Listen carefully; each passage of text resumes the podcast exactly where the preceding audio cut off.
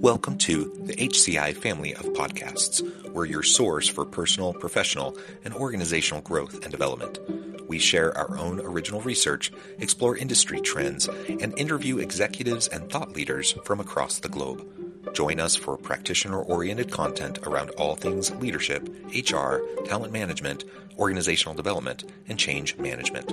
Maximize your personal and organizational potential with the HCI family of podcasts.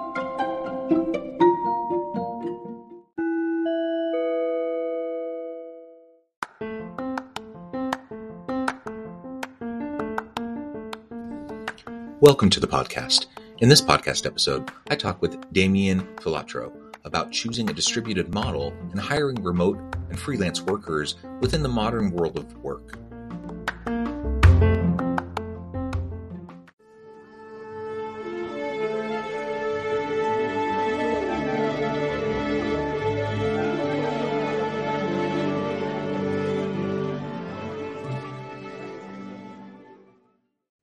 Damien Filiatrault, welcome to the conversation today. Thanks, John. It's a pleasure to be with you. You're joining us from California. I'm south of Salt Lake City in Utah. And today we're going to be talking about the recruitment space, uh, specifically, really distributed models and hiring remote and freelance workers in the modern world of work and how things are shifting in the age of AI and all of the the connected confounding factors really and the the transformations that we see occurring because of these disruptive technologies. As we get started, I wanted to share Damien's bio with everybody. Damien Filiatrault is the founder and CEO of Scalable Path, a software staffing agency that matches leading companies and startups with vetted remote software developers. Scalable Path has helped 23.5k freelancers in 177 countries complete 780,000 hours of programming on client projects. Damien is passionate about employment equity and helping companies meet their hiring needs.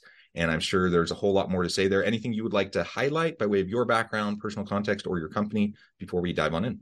Just to say that I started the company back in, in 2010 after um, spending a stint in India managing a team over there and, and saw the challenges of uh, the time zone and the culture working with the US. And since then, started working a lot with um, developers in Latin America for our US clients and found that with the time zone and the, the cultural affinity, that worked mm. pretty darn well. Um, mm-hmm. Just a little more, you know, insight on some of our focus. So many challenges when you're trying to uh, offshore operations and work with uh, distributed remote teams. And you, you just briefly highlighted you know one of those things that can be challenging and that is just simply the geographic difference and the time difference uh, and how the collaborations and communication happens when you're in that kind of a setting. It's not like we can't overcome it but it is an added layer of challenge and so it's definitely something we need to think about. Um, all right so as we set the stage for the conversation today uh, maybe we can start with your kind of general assessment of where we're at in the modern world of work in relation to tech? Because a lot has happened in the last year particularly the last 8 to 10 months especially around AI i. Mean just within the last couple of days there's been some pretty major tech announcements um, and and new AI offerings uh, that have come out uh, I'm, I'm, thinking of, of all the big announcements from face from Meta, Facebook yesterday, uh, Mark Zuckerberg. Um, lots of uh, announcements around ChatGPT and Bard and some of the others just in the last week. Um, these have lots of applications across a wide range of of different disciplines and fields and uh, different functions within a business. Within the recruiting world, though, I think it in particular has some really important value and some serious considerations that we have to keep in mind. So let's start there. If you can tell us a little bit about your current feelings around the current landscape. I'll keep it high level at first and say that, uh, you know, you say in the world of tech and recruiting, um, you could take that two ways. You could talk about um, technology that recruiters use. Yeah. And you could also talk about um, you know technical recruiting like recruiting technical talent and and mm-hmm.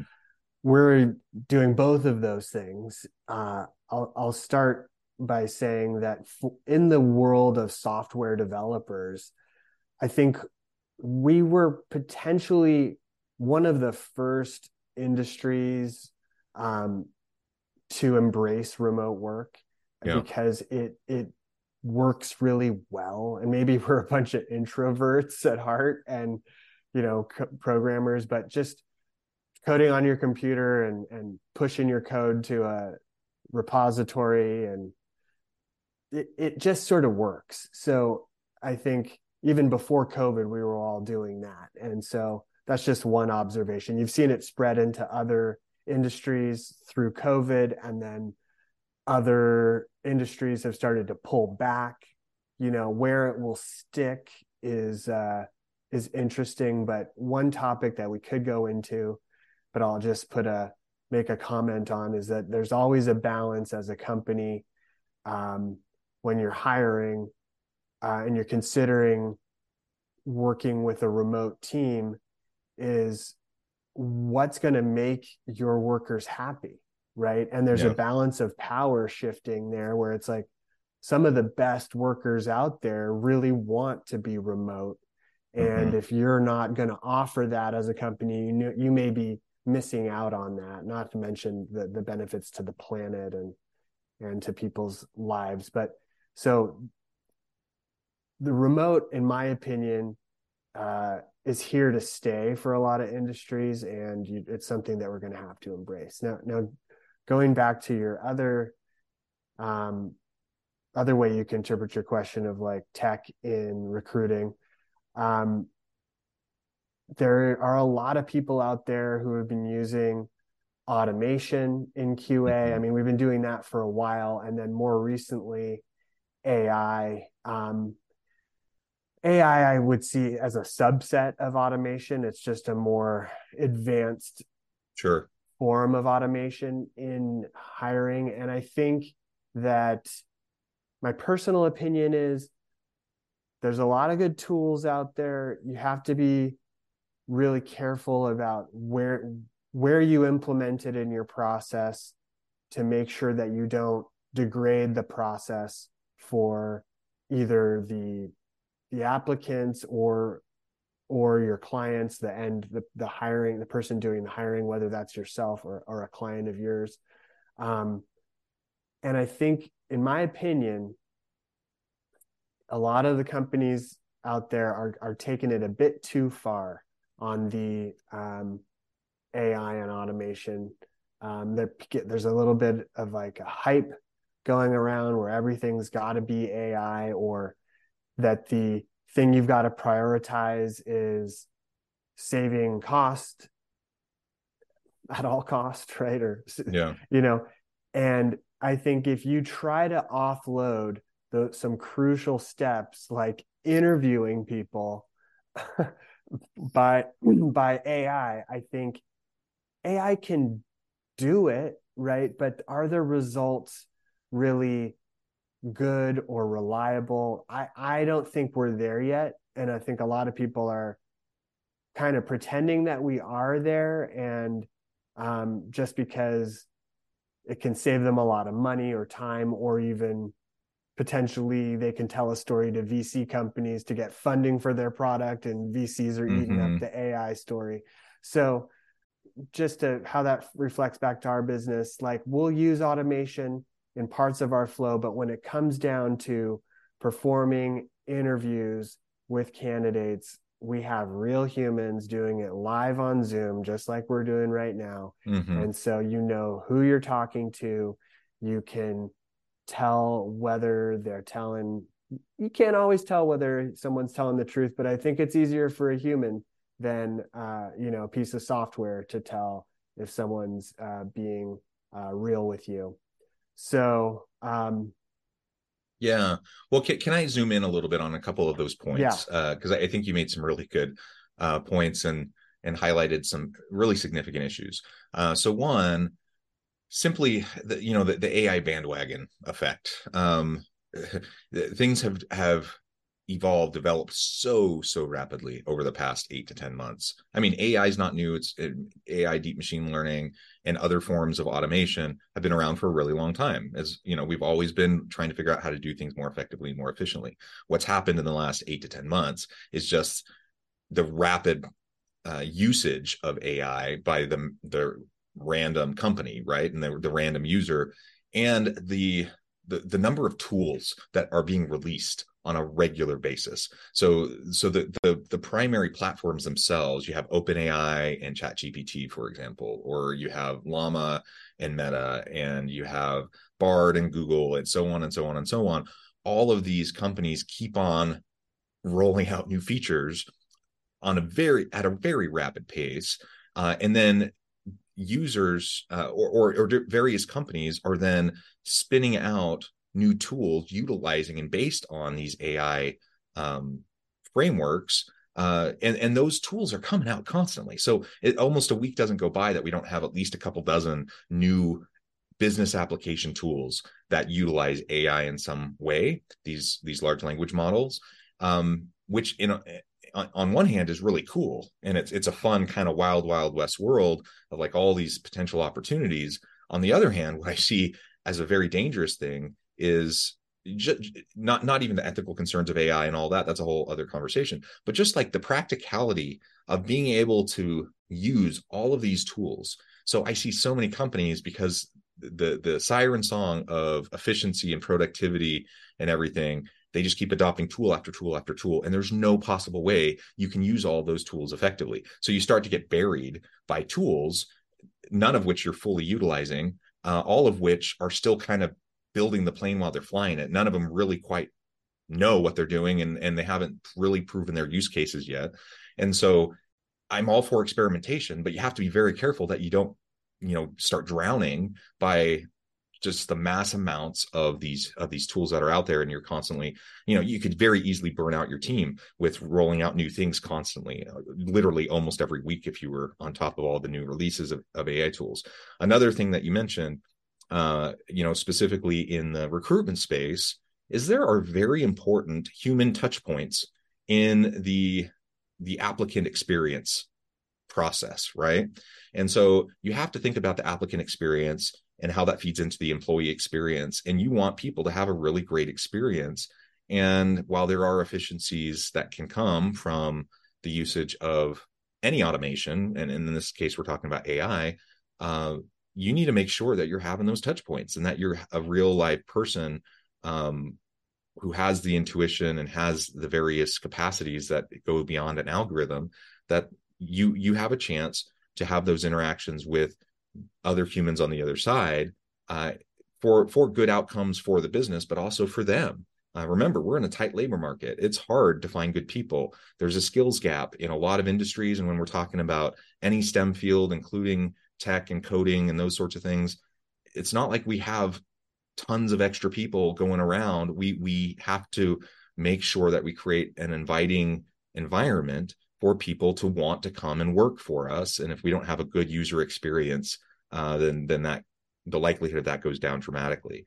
Um, and and I don't know about you, but I, have I've heard lots of people talk about features, for example, like um, LinkedIn, and you can apply to jobs on LinkedIn. Super easy, right? You can have people identify you and reach out to you. I get like bombarded constantly daily with like recruitment emails, spam, and stuff like that.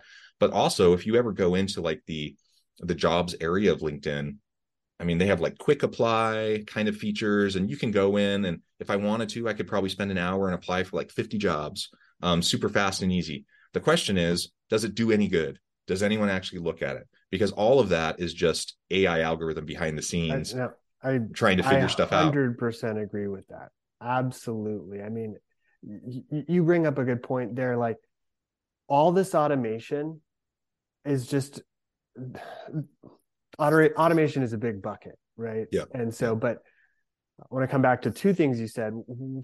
But yes, this thing where, oh yeah, our lives will just get easier because we can automate um, the application to a position or automate the parsing of a resume or the review, or, or we can send a uh, candidate a link and say record your own interview with this ai and then we're going to analyze mm-hmm. your answers and then no humans aren't doing anything anymore so then you just instead of getting one or two hundred applicants for a job that a human could actually parse now you've got a thousand and you actually can't do anything without AI because you're never going to have time to do it anyway.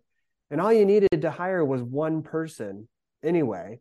I mean, do you really need thousands of applicants necessarily? Like, so there there are so many things to unpack in there too. I mean, like there, I can share a link with you, but um, d- digging into the the the area that I'm most kind of paying attention to is like, can AI actually like review someone's resume and like interview them and actually replace the human recruiter? And like so far, the tools are, they're just not showing it. And, and there's an example from an MIT uh, podcast that I can share with you ab- about this company that claimed that they could do it, and you know the the applicant um, was te- the MIT podcaster was testing it, and they answered all the questions in German, and then they get they like passed the interview that was supposed to be in English.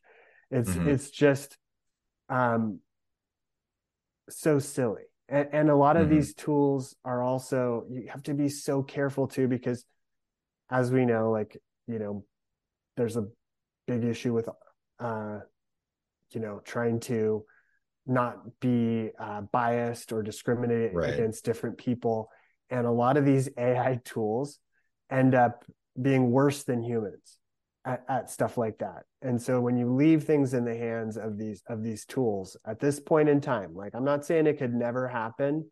Maybe if we we get to some future level but right now we are just not there and you need to have humans to have good results. But also like you like you mentioned like there's there's an experience that that a client has or a or a, a candidate has when they talk to a human and they feel valued you know like if i'm if i'm a software developer and i've got a job and i'm trying to be um lured away to work somewhere else right. am i going to spend time with a human who's actually saying hey i'm going to spend some of my real human time with you because i think you're interesting or am i going to spend an hour or two doing automated tests for a company that won't even take any of their time to talk to me that may never even be reviewed by a human. So um we could go on yeah, and on yeah. about that topic. For sure. And just to put one final you know really fine point on it we both mentioned it but i think it's really important to note is just again reminding us that yeah in a few years from now five years ten years from now who knows? The the pace of development of and the, the refinement of these tools is mind boggling and so who knows how long it'll take to get to the point where perhaps this conversation is a little bit obsolete and maybe the tools are just way more refined and, and better than they are now. But right now we're in the wild wild west of these tools and their capacity. Um, and there are still tons of limitations. So we, we you know i'm all for embracing technology and experimenting and you know uh, figuring out how what the use cases and how they can be useful. I'm all for all of that and i think we totally should be playing in the space in the sandbox and trying to figure out what what works. Um, but that's a different thing than just like wholesale adopting a new unproven technology and saying this is our answer. This is going to fix everything for us because it's just not true. Um, and you're going to end up causing all sorts of you know unintended consequences um, that you haven't even conceived of yet that not just you haven't conceived of yet but that like society at large hasn't conceived of yet right because it's all so stinking new um, so all of that's really really important all right um, let's pivot now and just talk for a few more minutes about you know again within this context of ai automation um, both in terms of the tools recruiters use in recruiting, but also how it can be utilized um, by developers, like you were mentioning. It's kind of a multi pronged thing, and how we can frame it up. Let's now think about this in terms of distributed models of hiring remote and freelance workers, um, because as you aptly mentioned right at on the outset, coding and a lot of tech types of positions actually actually have been very well suited for remote, hybrid, um, freelance distributed work for a long time. And that's only increased over time. And of course the pandemic kind of thrust us into this new world of work where more and more companies are embracing remote models. Um, I guess the, the the question I have is for for anyone listening who's still wrestling with this, or maybe they're thinking, I want to do a back to the office mandate, um, as many CEOs are doing. Um, what what are kind of the pros and cons, and what do you see as as the primary benefits of choosing a distributed model, especially when we're talking about hiring freelance developers? Yeah. Okay. Well, I'll I'll, I'll definitely have a lot to say about the pros and cons of remote. Um, I mean, number one, first and foremost, people, most people like it. um, it's it's a big perk unless you're certain type of uh, individual like you're in your 20s and, and you're you're looking for that sort of networking in real life and meeting people or um, which which is valid, right? There are certain, or or you're just a very like gregarious person that you just mm-hmm. need that human. You know, there there's I'm not saying that it's that it's uh, there aren't certain people that that prefer it, or you're in a certain industry, like you're a doctor. You know, you you've got to telehealth is real too, but but there's just certain things. You're in manufacturing. I don't know. You, have got to do yeah. hands-on stuff. It's not going to work. Um, but for a huge part of the workforce that has a family or has a and has an hour long commute mm-hmm. um, when you think about um, their ability to have work life balance um, their ability to save money on gas to save time on their commute to have the company save um, costs on not having to have an office mm-hmm. When you think about the the the commuting impact on the environment um, there are the the pros in my mind on on the whole vastly outweigh the cons. And and i think that if you've got a company um, that has different roles and different kind of people that you should allow the people that their job role will work okay uh, they can do their job well and be productive remotely and if they want to you should let them because you're going to be able to potentially even pay people um like if if if I, if I'm a if I'm an employee and I'm thinking all right well here's a job where I have to commute an hour every day into the city and it pays me 150k a year and here's a job where I get to work remotely with my family and it pays me 100 30k a year i might actually take that 130 um so i would might, every day of the week. Right? So, so like you you you might be able to just consider that a perk and you're yeah. you're saving money yourself. So i'll just say that at first about i think it's here to stay for the industries that can support it. Yeah. Um big proponent of it. Okay now within tech um I think that you know you guys have if you're not in tech uh, you know some people haven't heard of like agile methodology or or in particular there's scrum and kanban and i i i think that the scrum methodology that has been embraced by software developers kind of by just by following some core parts of that, you kind of mitigate some of the problems with being remote, which are like, you know, mm-hmm. people not feeling, be, feeling connected. Um, yeah. People, and so one of the core things of Scrum is that every day you have, if you have a, you have a team and they get together on a daily stand up call and you try to do it every day. You don't have to do it every day, but it's on the calendar every day. And you get together and everyone on the team sort of says like, Hey, usually inevitably you get on and while we're while you're waiting for everybody to join everything oh hey what did you do? What what's going on? And people feel like a little water cooler kind of thing going on and they talk and they connect and then everybody says hey whatever goes around is well okay this is what i did yesterday. This is what i'm going to be working on today.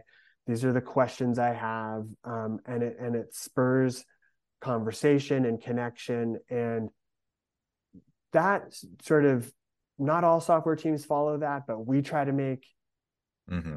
teams follow that. And I think it goes a long way when when you follow that methodology. You don't just let people go remote and don't kind of add any sort of structure that that forces them to to come together and collaborate. Yeah, I, I and I completely agree. I think finding ways to embed touch points with remote or hybrid workers. Uh, you can build in mechanisms. It doesn't happen as organically as it might in a physical office space, but it doesn't mean it can't happen. You just have to you know whether it's a scrum or there's a variety of things you can do to just make sure that you have mechanisms for people to be touching base and interacting with each other and feeling a sense of belonging and community and collaboration and all those things which are usually the things people are highlighting when they say oh you got to get back to the office well damien i note the time i'm going to have to let you go here in just a minute but before we wrap things up for today i just wanted to give you a chance to share with the audience how they can connect with you and find out more about your work and then give us a final word on the topic for today. Well, they can connect with me by going to scalablepath.com and either filling out the contact form or if you're looking to hire a software developer, designer, or any sort of person to help you build a digital product, you can click our Hire Now button and tell us about what you're looking to do.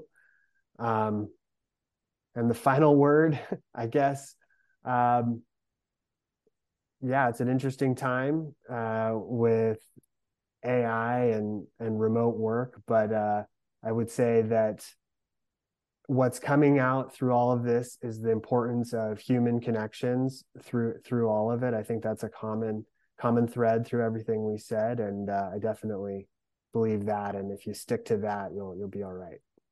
Yeah, well said, Damien. Thank you so much. It's been a real pleasure. I encourage the audience to reach out, get connected, find out more about what Damien and his team can do for you. And as always, I hope everyone can stay healthy and safe, that you can find meaning and purpose at work each and every day. And I hope you all have a great week.